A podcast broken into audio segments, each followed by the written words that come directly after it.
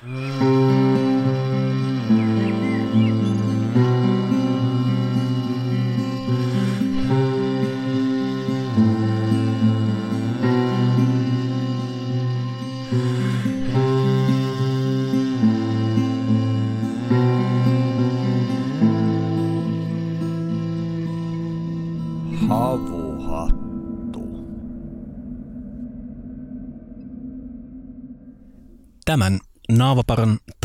erikoisjakson tarjoaa Kääpä Biotech.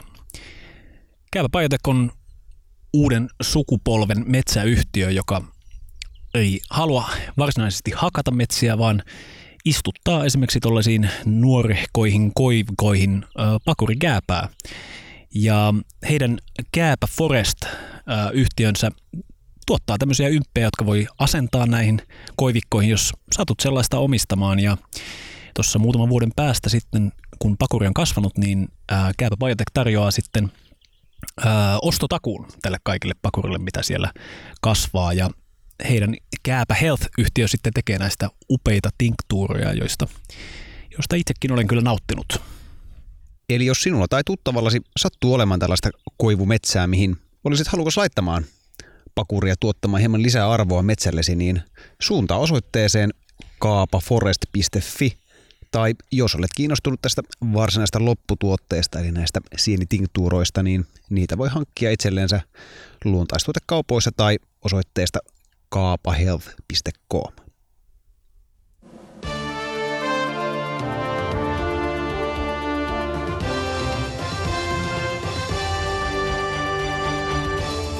Autolautta Estonian nopea uppoaminen syysmyrskyssä on vaatinut yli 800 kuolonuhria. Vain 133 pelastui. Yksi tyttö otti mun käteeni kiinni. Ja piti aika pitkä, mutta tyttö ei voinut koska auttaa mitään, koska minus, minusta roikkui vielä kaksi tai kolme henkilöä. Tänään ollaan Joonas hyvin tunteita herättävän aiheen parissa – ähm, tällä alussa kuululla uutislähetyksellä alkoi meidänkin perheessä aamu 28.9.1994. Ne ihmiset, joille päivämäärät ja vuodet jäävät hyvin mieleen, niin saattavatkin ehkä jo aavistaa, että kysehän on päivästä, jolloin koko Suomi ja maailma sai tietää MS Estonian uponneen tuolla Suomen lahdella. Muistatko itse tästä päivästä, päivästä mitään? No melkein voin sanoa, että muistan sen kuin eilisen päivän. Tämmöiset tunnemuistothan jää yleensä tosi vahvasti niin kuin lastenkin mieleen ja olin itse siinä seitsemän ja puoli vuotias ja isoveljeni tuli herättämään sitten aamulla ja taisi sanoa niin, että Virossa on uponut matkustajalautta, ää, mahdollisesti rekka on kaatunut siellä sisällä ja että me ei vielä tiedetä, että onko meidän isä siellä. Oho. Joo, isäni oli siis töissä Virossa ja äh, oliko peräti samana päivänä tai seuraavana päivänä oli suunnitelmissa tulla, tulla Suomeen. Eli veljeni ei ollut siis kukaan vielä kertonut, että kyseessä on ollut äh, Tallinnasta Tukholmaan matkalla ollut matkustajalautta. No, ponkaisin tietenkin nopeasti, nopeasti tuota pystyyn ja suunnattiin veljen kanssa sitten alakertaa televisio ääreen ja Tietenkin helpotus oli ensiksi se suuri, kun, kun sitten tuota kävi ilmi, että se on, isä ei tosiaan sillä lautalla ole, ole eikä olisi voinutkaan olla, ja, ja itse asiassa isä soittikin sitten, sitten siinä tota, aamusella meille, meille, ja kertoi myös sitten vähän, että millaisia tunnelmia siellä Viron, Viron päässä on, on sitten ollut tähän liittyen. Aivan, no tuo toki selvittää sen, että sulla oli pieni, pienen hetken ajan niin epävarmuutta siitä, että onko oma isä ollut siinä. Että se varmasti, varmasti on niin kuin edesauttaa sitä, että se nuoren miehen mieleen jää vahvasti tuommoinen tapahtuma.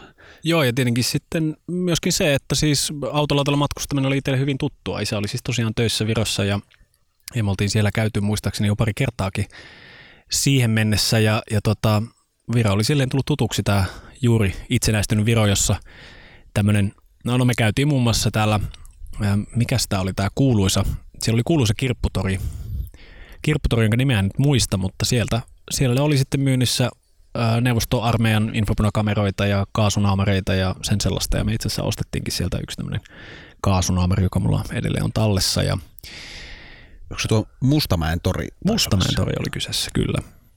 Eli, eli se järkytys liittyy toki myös siihen, että, että jotain sellaista voi tapahtua, että semmoinen laiva oikeasti voi upota. Eihän semmoinen, ei tietenkään ole tullut lapselle ikinä mieleenkään, että se olisi edes niin kuin teoriassa mahdollista. Niin, tai aina kun tällaista onnettomuuksista raportoitu, niin ne on aina tapahtunut jossain niin kuin kaukana muualla. Mäkin muistan, että tämä oli en, ensimmäinen semmoinen onnettomuus, mikä, mikä niin kuin osui lähelle.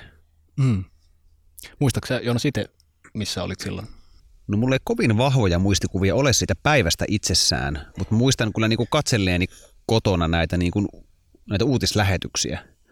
Ja tämäkin pieni pätkä, mikä me tässä aluksi soitettiin, niin kun mä katsoin sen lähetyksen, niin mä muistan, että mä oon nähnyt nimenomaan niitä samoja kuvia ja samoja haastatteluita joskus aikaisemminkin. Mutta semmoista kovin syvää muistijälkeä se ei kuitenkaan, ei kuitenkaan silloin jättänyt, että kuitenkin olin yhdeksänvuotias silloin. silloin. Ja muistan kyllä silloin niin sitä koulussakin taidettiin puhua ja, ja niin kuin puhuttiin, että muutama luokkakaveri kaveri sanoi, että minä en kyllä ikinä enää mene minnekään risteilylle kyllä. Mm-hmm. Et siitä, siitä kyllä koulussakin puhuttiin, mutta semmoista niin todella syvää muistijälkeä se ei, ei ole muuhun niin kyllä, kyllä jättänyt. Joo, toinen muisto, mikä mulla siihen liittyy, on sitten, kun tämä surullisen kuuluisa Mayday-viesti ensimmäistä kertaa soitettiin yleisölle ja kertoo lapsen mielestä itse asiassa aika paljon, että siinä tiedotustilaisuudessa sitä soitettiin semmoisesta tavallisesta kasettinauhurista ja mä hi- hiukan ihmettelin, että eikö niillä nyt ollut niin kuin teknisesti jotain parempia laitteita, että meillähän on kotonakin tuommoinen, että, että, että hämmentävää, mihin lapsi tuollaisena hetkinä kiinnittää huomiota. Aivan. Mutta tämä Estonia on aiheena aika paljon poikkeaa siitä, minkälaisia tarinoita meillä tässä Naavaparan tarinoissa aikaisemmin on ollut. Minkä takia tällainen aihe on oikein valikoitunut meillä tällä kertaa puheenaiheeksi?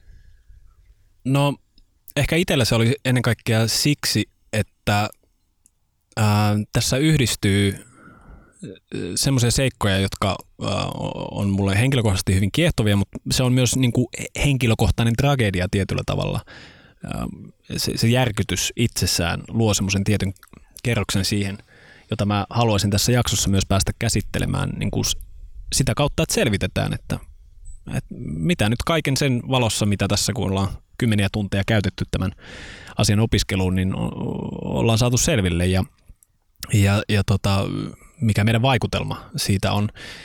Ähm, mutta ei tämä ehkä lopulta, esimerkiksi jos vertaa tuohon meidän Diotlovin solan mysteeriä käsittelevään jaksoon, niin, niin siinäkin oli, oli tavallaan se, se suru näistä ää, menehtyneistä opiskelijoista, joka kuljetti sitä meidän käsittelyä. Ja, ja samalla tavalla tässä jaksossa semmoinen niin kuin, No syvä suru on varmaan se, mikä kuvaisi sitä parhaiten. Niin, su, niistä kaikista sadoista, jopa kahdeksasta ja puolesta sadasta ihmisestä, jotka, jotka tota, päätyivät sinne meren pohjaan tämän laivan mukana.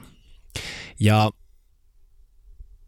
toinen tämmöinen turma tietenkin kuuluisampi ehkä jopa maailmanlaajuisesti, niin, niin on Titanic. Ja Titanic oli mulle lapsena semmoinen, että mä, mä saattaa olla, että johtuu myös itse asiassa tästä mutta mä innostuin Titanicista tosi paljon ja, ja tota, luin monta kirjaa tuossa yhdeksänvuotiaana ehkä Titanicista ja, ja tota, on siitä lähtien itse asiassa tutkinut aika paljonkin näitä tämmöisiä laivojen uppoamistapauksia. Hmm. Mutta ehkä yhtenä suurena tekijänä siihen, minkä takia me nyt tähän asiaan pureudutaan, on, on, on se, että, että niin kuin tämähän on siis valtava mysteeri. Pitkään olin siinä, siinä niin kuin oletuksessa, että – että on niin selkeä juttu, että, että, että niin kuin hyvin pian tämän, tämän onnettomuuden jälkeen julkaistiin raportti ja, ja, ja niin kuin, asia on pidetty selvänä. Mutta kun tätä asiaa vähänkin niin kuin tutkii ja, ja, ja niin kuin lueskelee näitä erilaisia salaliittoteorioita, mitä tähän asiaan liittyy, niin toki siellä on paljon, paljon tuubaa ja paljon, paljon sellaista niin kuin epäolennaista ja, ja niin kuin outoutta, mutta, mutta siellä on edelleen paljon sellaisia avoimia kysymyksiä, jotka kyllä sopivat tähän, tähän meidän, meidän tuota Navaparan tarinoihin. Näin on ja tässä tämä miljö nyt no jonkin verran muistuttaa siitä sikäli, että me ollaan täällä Sipon Eriksnäsissä Itämeren rannalla ja on ollut tämmöisiä kuumia päiviä ja, ja tota, kuivaa ja eilettäin sato vettä aika lailla, oli itse asiassa ukkosmyrsky ja, ja totta, tänään on vähän tämmöinen harmahtava sää. Vähän semmoinen tunnelma, että tämä saattaisi ennellä isompaakin myrskyä. Hiukan painostava tunnelma. Hmm, totta. Ennen kuin mennään yksityiskohtiin, niin pitäisikö käydä nyt ihan läpi, läpi niin kuin, muutamalla lauseella, että, että tota, mitä siellä oikein tapahtui? Niin. Autolautta Estoniahan siis lähti 27. syyskuuta vuonna 1994 Tallinnasta kohti Tukholmaa ja kaikki meni muuten ihan suunnitelmien mukaan, mutta laivan lähtö viivästyi 15-20 minuuttia. Ja tämä on semmoinen asia, mihin, mihin tuota palaamme ehkä vähän myöhemmin. Tämä on ihan merkityksellinenkin seikka tämä pieni viivästyminen. Kyllä, ja tunnelma oli samanlainen kuin yleensäkin Ruotsin laivoilla, eli pitää muistaa tosiaan, että Viro oli niin kuin sanottu vasta itsenäistynyt ja ää, Virollahan oikeastaan voi sanoa, että koko talous riippui lauttaliikenteestä ja he hyvin nopeasti itsenäistymisen jälkeen huomasivat, että on saatava isompi lautta käyttöön. Ja, ja tota, sitten tämä viiking, vanha Viking Sally ää, sitten ää, hankittiin ja Est, ää, Estline, ää, virolainen yhtiö, sitten hankki tämän ja, ja tota, rist, risti tämän laivan sitten Estoniaksi. Ja se oli virolaisille valtava ylpeyden aihe ja, ja monelle virolaiselle se, että lähti esimerkiksi Estonia kyydissä Tukholma oli ensimmäinen kosketus länsimaailmaan. Siellä saattaa olla ihmisiä, jotka esimerkiksi buffetpöydässä ensimmäistä kertaa maistoo ananasta tai äyriäisiä. Ja se siinä mielessä hiukan itse asiassa muistuttaa Titanicia, että sitä katso, sit saatettiin tulla rantaan katsomaan sitä Estonian lähtöä, just ihailemaan sen, sen upeutta, valtava iso, iso laiva siihen aikaan. Ää, tuhansia ihmisiä mahtuu sisään ja, ja tota, pituudeltahan se oli yli 150 metriä, eli, eli näkyy itsessään. Jokainen, joka on käynyt katsomassa risteilylaivojen lähtöä, niin, niin voitte kuvitella, että sellainen ihminen, joka näkee sen ensimmäistä kertaa tällaisia laivoja seilaamassa, niin, niin sen on täytynyt olla jotain hyvin vakuuttavaa. Eli siellä tosiaan sitten ihmiset juhlivat ja, ja oli annettu myrskyvaroitus kyllä, että noin reilu 20 metriä sekunnissa ää, ennustettiin tuulten, tuulten yltyvän 20 metriä sekunnissa ja, ja tota, tämä nyt on myrsky, se on ihan kunnon syysmyrsky, mutta ei, ei toki mitään sellaista, mitä ei aikaisemmin oltaisi Itämerellä nähty ja – ja nämä laivat, mitkä, mitkä Itämerellä operoivat, niin, niin ne on rakennettu kestämään tällaisia myrskyjä. Kyllä. Se on, se on, on, niinku, jos ei kuitenkaan ihan arkipäiväinen asia, niin, niin kuitenkin jotain sellaista, mihin on varauduttu. Kyllä, ja toki laivahan ei ollut mikään uusi laiva, eli se oli rakennettu jo muistaakseni vuonna 80. ja no yksi kysymys on toki se, että millaiset niin keinot virolaisilla tuohon aikaan oli niin kuin ylläpitää laivaa ja huoltaa niitä mm. kunnollisesti. Tämä oli siis viikinglainen vanha, vanha laiva, Kyllä, se oli joo, monelle suomalaiselle näin. tuttu. Juuri näin. Ja siellä ihmiset laulevat karaokea ja yksi tästä turmasta pelastautunut kertoi semmoista tarinaa ja he olivat tämmöisen kristityn koulun luokalla, luokkaretkellä sitten Virossa ja, ja he menivät karaokebaariin ja siellä oli tämmöinen haaste, että joka laulaa ensimmäisenä, niin, niin tota saa sitten juoman. Ja he, he tietenkin innostuivat ja menivät laulamaan sitten tämmöisen Oh Happy Day gospel-laulun ja saivat toki alkoholittoman juoman sitten siitä palkkioksi. Ja tunnelma oli säästä huolimatta vapautunut ja, ja rento. Eli, eli ohjelma jatkuu baareissa ihan normaalisti sinne puoleen yhden asti. Itse siinä puoleen aikaan taisi ollakin niin, että useimmat ravintolat sitten sulkivat ovensa. Niin, tässä vaiheessa myös varmasti suuri osa ihmisistä, joilla oli hyttipaikka, niin sitten vetäytyivät sinne hytteihinsä levolle ja näistä hyteistä muodostuikin sitten sadoille ihmisille viimeinen lepopaikka. No, puolen jälkeen alkoi sitten tapahtua jotain ja ähm, mä oon itse huomannut, kun mä oon tutkinut tätä tätä tapausta, niin mua on ainakin itseä helpottanut ymmärtämään sitä tapahtumien kulkua se, että on asettanut tapahtumat aikajanalle, ää, mitä missäkin vaiheessa tapahtuu ja mielellään niin kuin hyvin tarkasti. Ja Eräs näistä selviytyneistä oli brittiläinen Paul Barney, joka taisi olla itse asiassa ainut brittiläinen selviytyjä tästä turmasta. Ja, ja tota, hän on esittänyt tämmöisen aikajanan omasta näkökulmastaan ja, ja tota, eiköhän käydä se tässä vaiheessa läpi. Hmm, tehdään näin. No Barneysta henkilönä sen verran, että hän oli tämmöinen ö, alta 25-vuotias seikkailija, matkustelija tyyppi ja, ja hän oli ö, saanut tämmöisen stipendin ja sitten matkustellut Baltiassa aika paljon tutkimassa kasveja. Ja ää, hän oli sitten matkalla Tukholmaan hakemaan tämmöistä autoa, joka, joka oli ollut mukana tämmöisellä Nordcapin reissulla. Ja hän oli viettänyt jonkin aikaa Baltiassa ja hän tuli sinne laivaan hyvissä ajoin ja hommasi sitten heti paikan sieltä ää, yläkannelta laivan takaosasta. Huomionarvosta on se, että aikaisemmilla lauttareissuilla hän oli ollut kyllä hytissä, mutta ne hytit on aika klaustrofobisia, varsinkin siellä autokoneen alapuolella, ja hän koki, että ei itse saanut varsinaisesti mitään lisäarvoa, joten hän ajatteli, että hän sitten nukkuu siellä, siellä penkeillä. Ja tota, hän muistaa miettineensä siinä matkaansa ja ehkä olleensa vähän pettynyt siihen, että miten vähän siellä on tapahtunut, miten itse asiassa vähän tylsä reissu. Hän oli matkustellut Intiassa ja vaikka missä ja, ja kokenut monenlaista ja ehkä vähän semmoisena haikeana sitten siellä oli menossa Tukholmaa kohti. Ja, ja tota, muistaa myöskin juoneensa siinä yhden tuopin ja, ja keskustelensa myöskin joidenkin kristittyjen poikien kanssa sitten uskon kysymyksistä ja siinä oli tämmöinen eläväinen debatti meneillään. Eli Barney siis astui laivaan siinä puoli seitsemän ja seitsemän välillä ja löysi sitten siinä seitsemän jälkeen itsellensä sopivan istumapaikan sieltä. Anteeksi, se oli laivan etuosasta, tai sanoa aikaisemmin, että takaosasta. Ää, siinä puoli kahdeksan aikaa tapahtuu tätä tuopin juomista ja väittelyä. Ja kymmenen aikaa sitten Barney suuntaa ravintolaan. Se oli menossa kiinni se ravintola, se on siksi merkittävää, että siellä oli semmoisia leveämpiä penkkejä, joissa pystyi hiukkasen helpommin nukkumaan ja puoli yhdentoista aikaan sitten nukahti. No noin kellon yksi Paul herää tämmöiseen tylppään metalliseen pamahdukseen ja äh, hän itse asiassa huomasi hän omien sanojensa mukaan heti, että laiva kallistui noin viisi astetta. Mm. Äh, voi kuulostaa vähältä, mutta ottaen huomioon, että laiva oli jo keikkunut aika lailla sen myrskyn kourissa sen illan aikana ja se oli kuitenkin, vaikka se teki vaikeaksi esimerkiksi penkeillä istumisen ja näin poispäin, ää, niin tämä kallistuminen oli jo sitä luokkaa, että se todella tuntui siellä laivassa.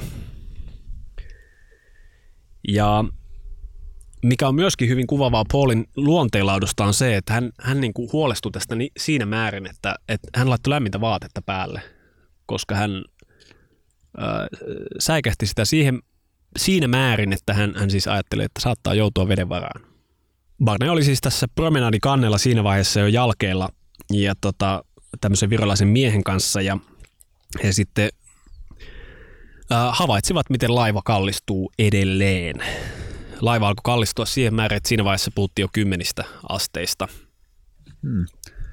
Näillä tienoilla laivaan annetaan myös hätäkuulutus – vähän epäselvää, että mihin aikaan tismalleen se hätäkuulutus annetaan, mutta laivan henkilökunta lähettää 1.22 ähm, Mayday-viestin radiolla.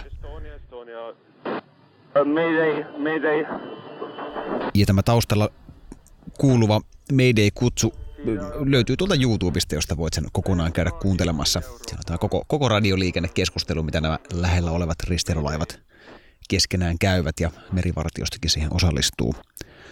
Mutta mikä on jännittävää on se, että tämä hätäkuulutus annetaan ainoastaan viroksi ja kerrotaan ainoastaan se, että hälytys, hälytys, laivalla on hälytys. Ja mitään muuta infoa laivan henkilökunta ei tämän kuulutusjärjestelmän kautta anna. Joo, siis äh, tässä tosiaan oli kaksi eri kuulutusta. Toinen oli siis tietenkin tämä meidän viesti, joka lähetettiin sitten äh, yleisesti radioaaloille, jonka sitten monet lähellä olevat risteilijät sitten, sitten saivat. Ja sitten toinen oli tosiaan tämä ää, ainoaksi jäänyt hätäkuulutus laivalla, jossa heleä naisääni sitten kertoo, että laivalla on hätätila. Aika pian tämän jälkeen valot sammuu ensi kerran ja sitä voi vaan kuvitella, sitä kauhun tunnetta, kun laivasta sammuu valot. Samaan aikaan, kun se laiva kallistuu ja kymmenmetriset aallot heiluttavat laivaa. Joo, ja tavarat lentää. Barney kertoi siitä, miten esimerkiksi tuhkakupit lensi lattialle, lasit lensi lattialle. Se oli täynnä lasin sirua, hän itsekin loukkasi kätensä siinä. Ja, ja, ja, ja se on ollut täydellinen kaos. Ihmiset osa on olleet jähmettyneinä, tietämättä mitä tehdä, osa on juossut ympäriinsä, osa on tässä vaiheessa suunnannut jo kannelle, mutta kävelykin alkaa muuttua vaikeaksi, koska voitte kuvitella, että kun laiva kallistuu toiselle kyljelle, niin seinistä tulee lattioita. Ja yksi selviytyjä kuvaskin sitä niin, että liikkuessa oli vähän niin kuin jättimäisen V-kirjaimen sisällä. Tosi vaikea päästä eteenpäin. Ja, ja ylipäätään hahmottaa sitä, että, että missä on ylhäällä ja missä on alhaalla. Varsinkin kun valot on poistunut. Ne siis äh, kerran vielä syttyi sen jälkeen ja varageneraattorit kytkeytyi päälle, mutta sen jälkeen ne sammuivat lopullisesti. No, laiva edelleen kallistuessa, niin tämä Barney ja virallinen mies sitten tarttuu oven karmiin ihan siitä syystä, että ää, kun saat oven karmessa kiinni, niin sä voit liikkua sen laivan liikkeiden mukaisesti ja ottaa tukea niistä karmeista. Horisontti on tosiaan aivan hukassa, mutta sitten kun ovi aukeaa ja tämä Barney saa, saa sitten ovesta iskun päähänsä, niin, niin hän ymmärtää, miten päin se laiva on ja pystyy sitä kautta sitten säätämään ää, asentoansa, että ei lähde liukumaan sitä promenaadikantta pitkin, joka siis tällä hetkellä – ei ole enää lattia, vaan laiva on todella kallistunut niin, että, että siellä alkaa vajota jo toinen pää. Hmm. Ja tässä vaiheessa tämä virolainen mies, joka on hänen kanssaan tässä, tässä ovenkarmeessa kiinni, niin päättää hypätä mereen ja, ja Paul näkee, kun iso aalto vietän miehen mennessä. Joo, toki toki hänelle niin kuin kauhistuttava hetki, koska sekunnin sadasosa ajan hän oli jo päättänyt tehdä saman, mutta ei sitten kuitenkaan tehnyt ja vaan piti sen sijaan kiinni. Hän näki sitten tämmöisiä putkia siellä promenadikannen katossa ja, ja sitten niitä putkia käyttämällä kuljetti itsensä kohti sitä laivan kylkeä. Ja noin kello 1.30 hän on päässyt ulos laivasta ja seisoo laivan kyljellä – sen on todella täytynyt olla aivan uskomaton. Ja hän kertookin siitä, miten hän ei saata uskoa silmiään, että missä hän tällä hetkellä on. Hän on siis syysmyrskyssä keskellä Itämerta äh, valtavan 150-metrisen äh, matkustajalautan kyljellä seisoen katsomassa sitä kaikkea kaaosta, mikä siinä edessä avautuu. No, hän lähtee sitten kulkemaan sitä laivan kylkeä pitkin – kohti laivan etuosaa ja siellä näkyy hieman valoja ja, ja pelastusveneitä. Ja hän pääsee kipuamaan yhteen, yhteen niin kuin viimeisistä pelastus, pelastusveneistä, mutta se kaatuu se vene. Ja hän kipuaa sieltä veneen alta ja ui, ui sinne veneen katolle, joka on kohti taivasta. Joo, ja hyvin nopeasti, kun hän on päässyt edes auttavasti tähän veneen, veneen kyytiin, niin voimakas tuuli sitten ja ja ne jättimäiset aallot, siis jotkuthan on kertonut, että ne aallot on saattanut olla jopa 6-7 metrisiä, niin, niin vie sitten sen veneen kauemmas Estoniasta. Ja tässä vaiheessa kuu tulee esiin ja, ja myöskin tuuli hetkeksi laantuu, eli siinä on semmoinen tämmöinen pieni hetki, missä hän voi sitten katsoa vaan, mitä kaikkea siellä tapahtuu. Niitä ihmisiä ja kaikkia ihmisiä veden, veden vallassa ja varmasti kauheita huutoja ja ja muuta, muuta järkyttävää. Ja tässä vaiheessa Paul tekee hyvin merkillisen havainnon, joka osittain on ristiriidassa muiden silminnäkijähavaintojen kanssa. Mm, hänen muistikuviensa mukaan tässä vaiheessa laivan keulavisiiri on edelleen paikallaan. Joo, hän tavallaan itsekin toivoo, että olisi nähnyt toisin kuin mitä on nähnyt. Hän vaan perustelee sen niin, että jos se visiiri on pois, jos katsotte kuvia esimerkiksi laivasta, niin huomaatte, että se muodostaa sen laivan etuosan kokonaisuudessaan. Eli se kyllä kiinnittää huomion. Täytyy siis muistaa tässä vaiheessa, että kenelläkään ei ollut mitään hajua, mitä laivassa on tapahtunut. Ja se pilkistää kyllä selkeästi, jos se etuosa on ikään kuin auki, täysin auki. Ja, ja hän sanoo, että ei voi palehdella itselleen tai muille, mutta, mutta se, miten hän sen muistaa, on se, että laivan etuosa on edelleen koskematon. Sitten siellä märässä, kylmässä pelastuslautossa hän joutuu viettämään yli kuusi tuntia, kunnes sitten helikopteri onnekkaasti hänet, hänet huomaa ja, ja hänet poimitaan sitten helikopterin kyytiin. Kyllä, ja tästä pelastusoperaatiosta on itse asiassa myöskin videomateriaalia. Eli jos sen löydämme, niin voidaan laittaa tuonne jakson muistiinpanoihin, missä sitten nuori Paul on nostettu helikopteriin ja järkyttyneenä.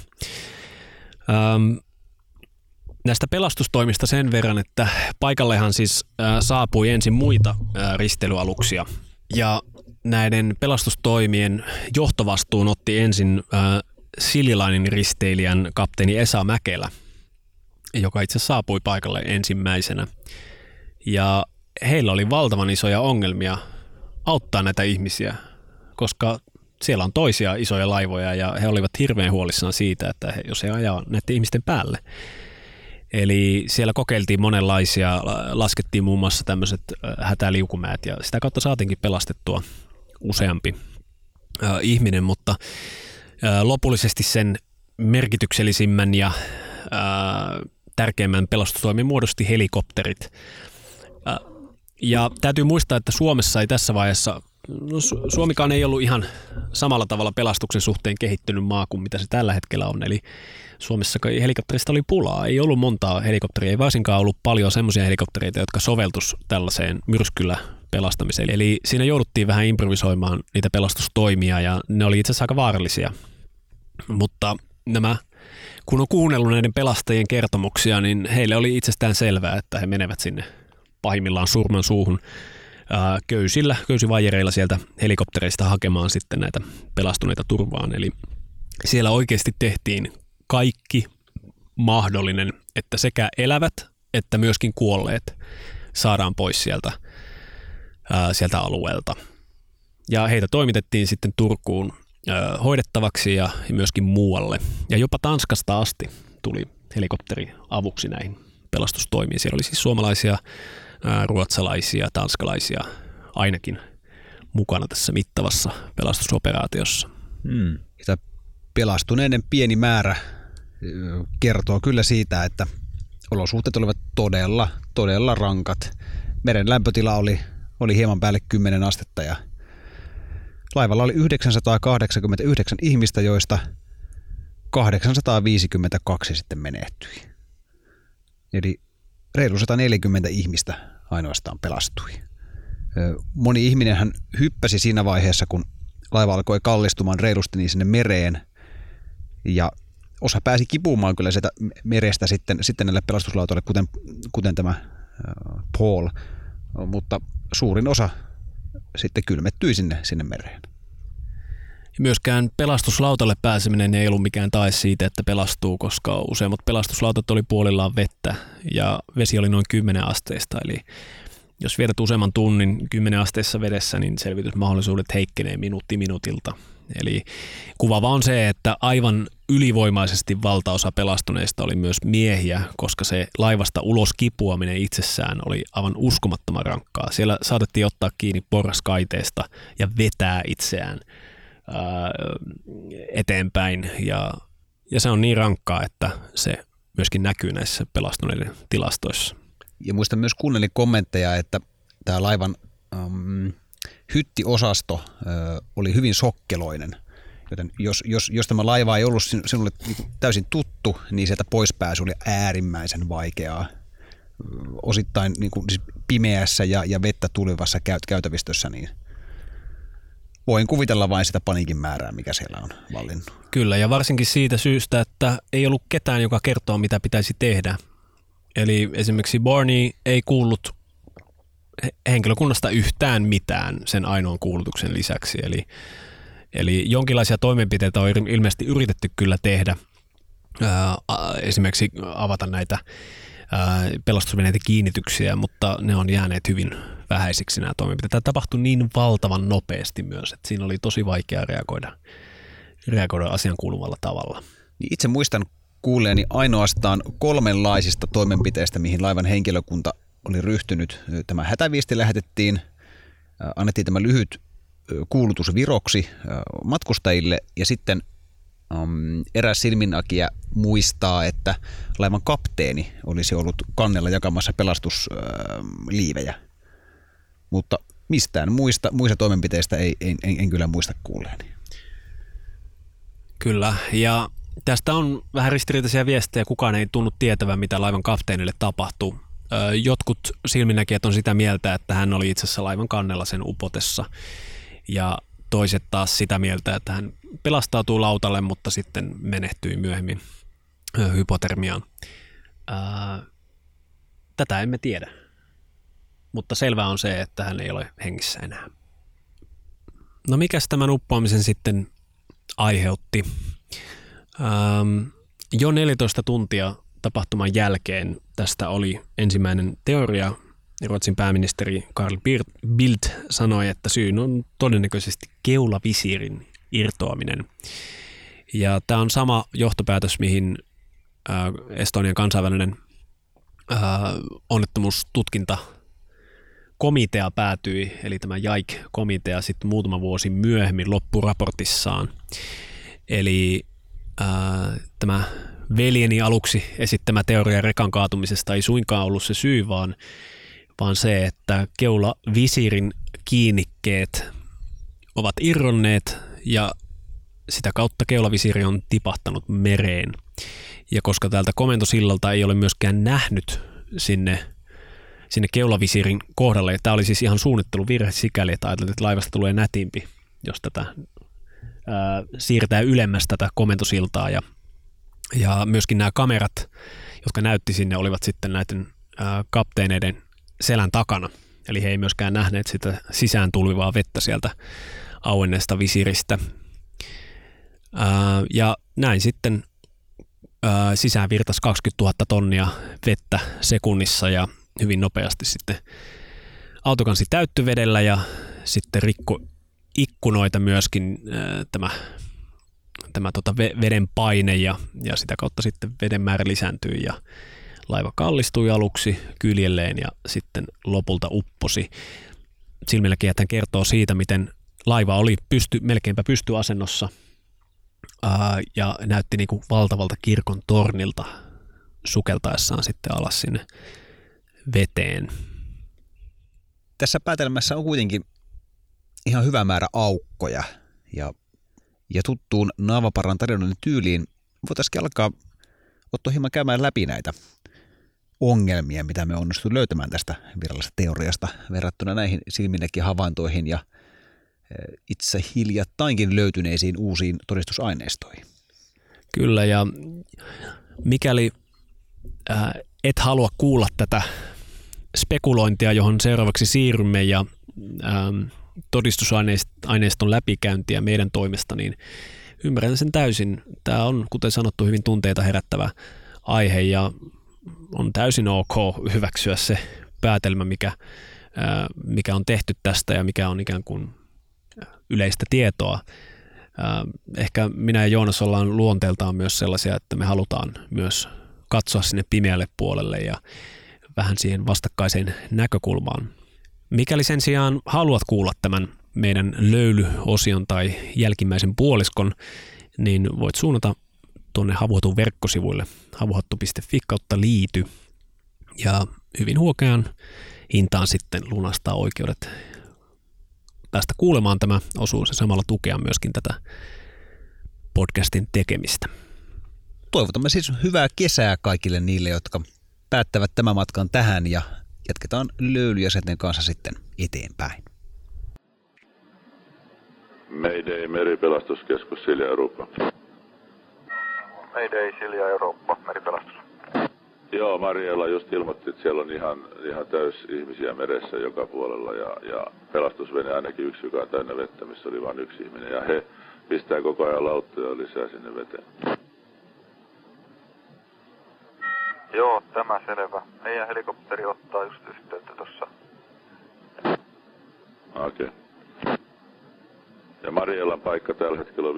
1923